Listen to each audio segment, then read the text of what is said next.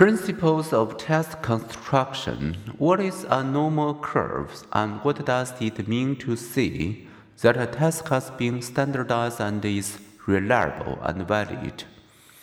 To be widely accepted, a psycholo- psychological test must meet three criteria. It must be standardized, reliable, and valid. The Stanford Binet and Wechsler test meet these requirements. Standardization. The number of questions you answer correctly on an intelligence test would reveal almost nothing. To know how well you perform, you would need some basis for comparison. That's why test makers give new tests to a representative sample of people. The scores from this pre-tested group become the basis for future comparison.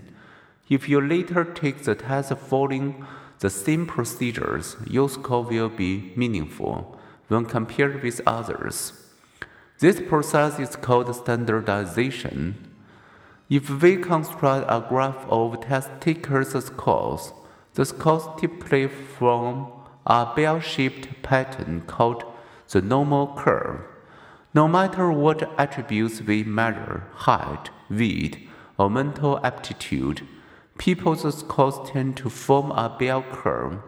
The highest point is the midpoint or the average score. On an intelligence test, we give this average score a value of 100. Moving out from the average toward other extreme, we find fewer and fewer people for both the Stanford Binet and Wechsler test. A person's score indicates whether that person's performance fell above or below the average. A performance higher than O, but 2% of all scores earns an intelligence score of 130.